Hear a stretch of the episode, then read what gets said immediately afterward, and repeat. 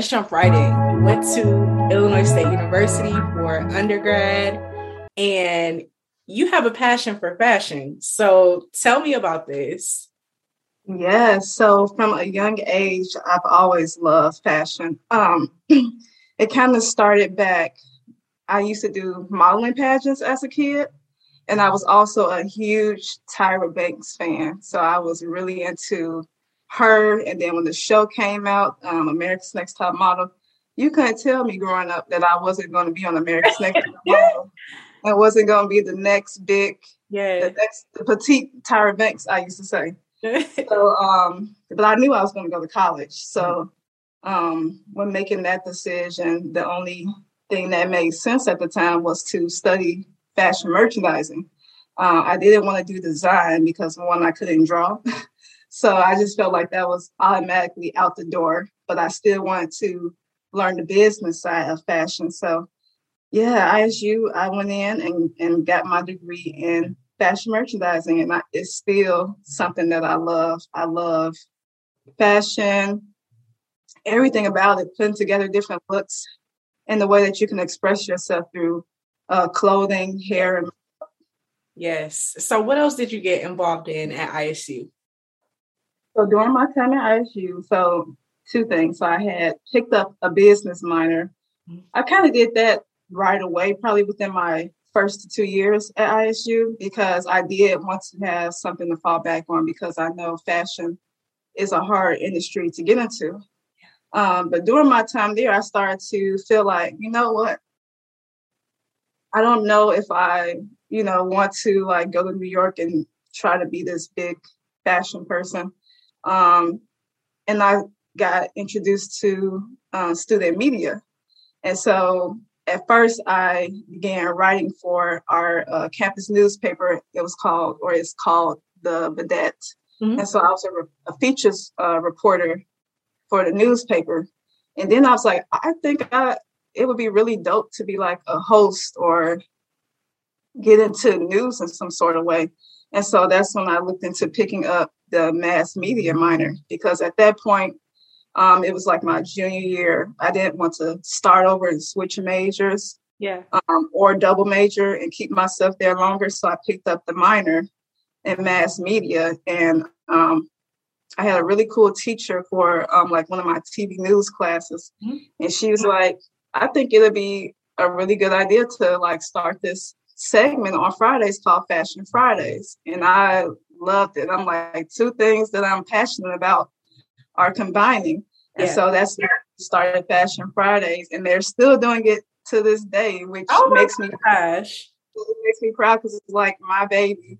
What they're still doing, and I was the first one to do it. So um, every Friday I would go on live and read off the teleprompter. I would uh, the night before I would write up a script of different things that's going on in the fashion world, and I would try to be first. Like I did some stories on like fashion, a fashion line for handicapped people. Mm-hmm. Uh, at the t- at the time, I'm going to date myself, even though I'm young, but Kmart was still open, and so it's a plus size line that launched and so I used to do all types of stories and write up my script myself. I had, you know, full, um, I was the leader of the whole thing. And so I, I would do that and every Friday go in there and talk for a few minutes about what was going on in the fashion industry.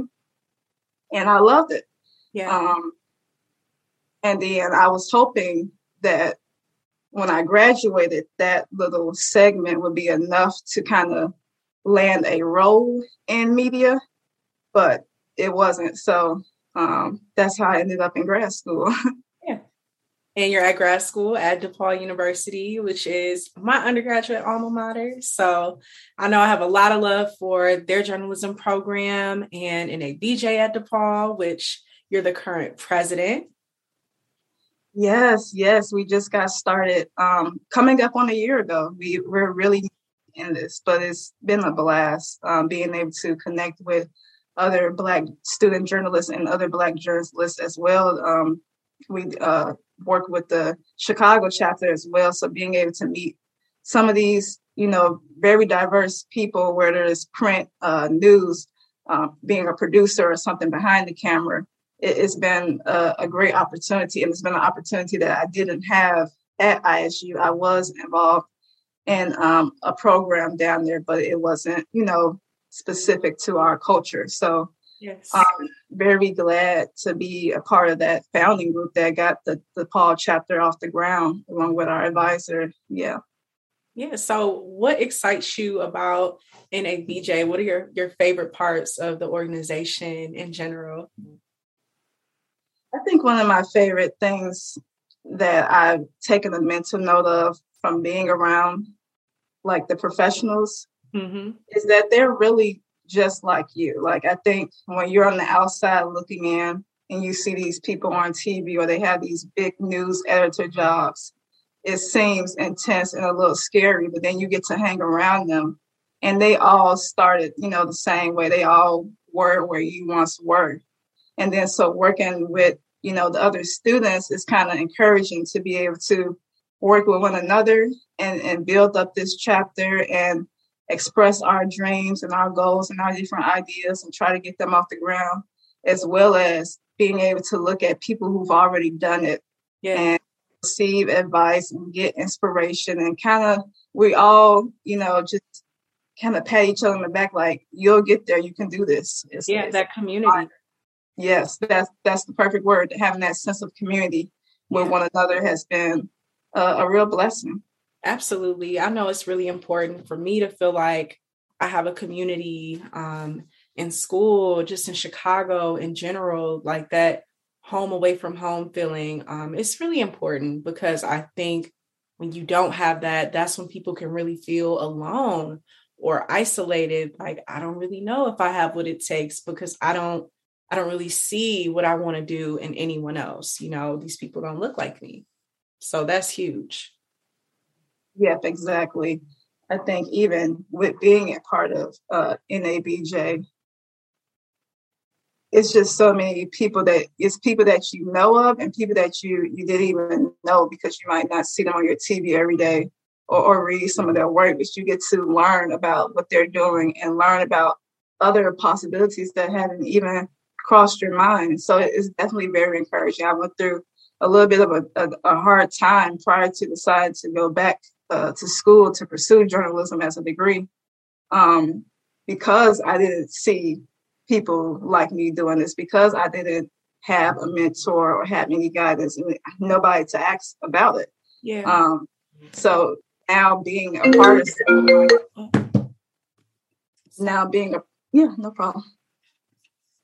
So yeah, now being a part of something like this has really been eye opening, um, being to be exposed to these different opportunities and, and people like myself and in Chicago. And some, a lot of people are Chicago natives and they still work here. And, and learning that, you know, you don't have to leave Chicago to have a career if you don't want to, depending on what it is. Uh, there's people who's been here their whole life doing what they love to do in the city that they love. And that's, that's really been um, insightful to me. Uh, somebody from NABJ uh, Chicago actually had that conversation with me um, about ways that I could, you know, not necessarily leave my community to be a journalist. And I had never thought about that before until he raised that point. Yeah, and I can tell you love Chicago. So where were you born? Like what side of town? I'm a Detroit girl. I always say it, but I love learning. About the D. Okay. You know? uh, yeah, so I've been born and raised on the west side of Chicago.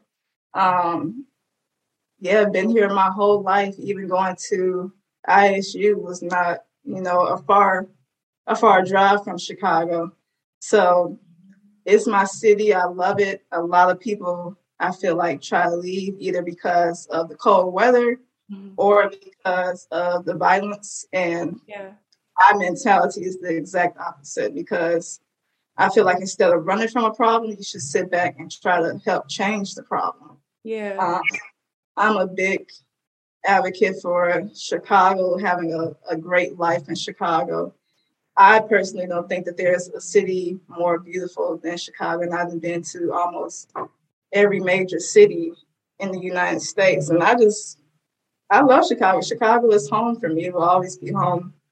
Have so many great memories here with my family. And it's just a, a great place to be. Uh, culture wise, work wise, It's a lot of opportunities, a lot of things to do, a lot of things to get into.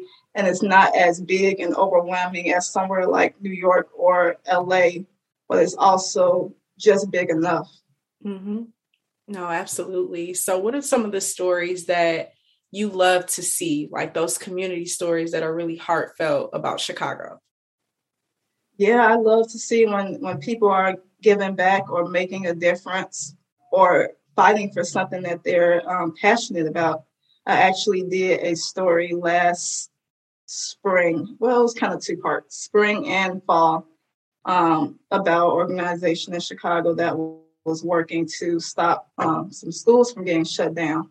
Um, and that was very dear to my heart because it was actually going on in the neighborhood that I grew up in, the Lawndale community. Um, and just seeing how passionate those people were to try to keep their schools open made me passionate to tell their story and tell it tell it the right way, do it some justice because they had news coverage, you know, via the big platforms. Um, but of course, sometimes people are going to try to spin their story however they however they please, or they may only listen to officials um, aspect. I'm sorry, can you hear my dog barking? It's okay. I, I literally know all about it. I have a little puppy and she like loves Zoom calls because she think it's her time to talk. So I get it. yes, in the hallway, so he's he's a marker. What's his name? Kingston. Kingston, I love that. Wesley Brooks. He has a whole name. hey, Kingston. okay, let me let me give him a second to chill out. Okay. Kingston. I think we're good. Okay, good. But, um, but yeah, I, I love stories that are um, community based and are for the better good, the better good of bettering the city. Yes, I love that. So, what is your favorite part about pursuing graduate school for journalism? I think just being back into the flow of storytelling and writing and interacting with other journalists. Um, I was so excited uh, to get back to school because I think when you're in school for something that you actually enjoy, it's so much easier to stay focused and to get that degree. I'm going to school, getting a grade for going to report on a story that I would have done anyways and I really love that and, and getting back familiar with the journalism language because I was out of school about three, almost four years before I went back to grad school. So getting back familiar with some of the the terms and the lingo and the methods of being a good journalist and, and being taught by some amazing professors who have years and tons of experience in the industry.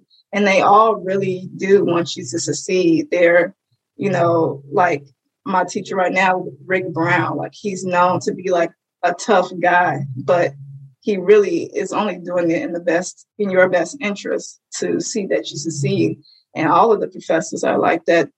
Um, it's not an easy, you know, program to get through, but you're going to get through it and you're going to come out better than you came in.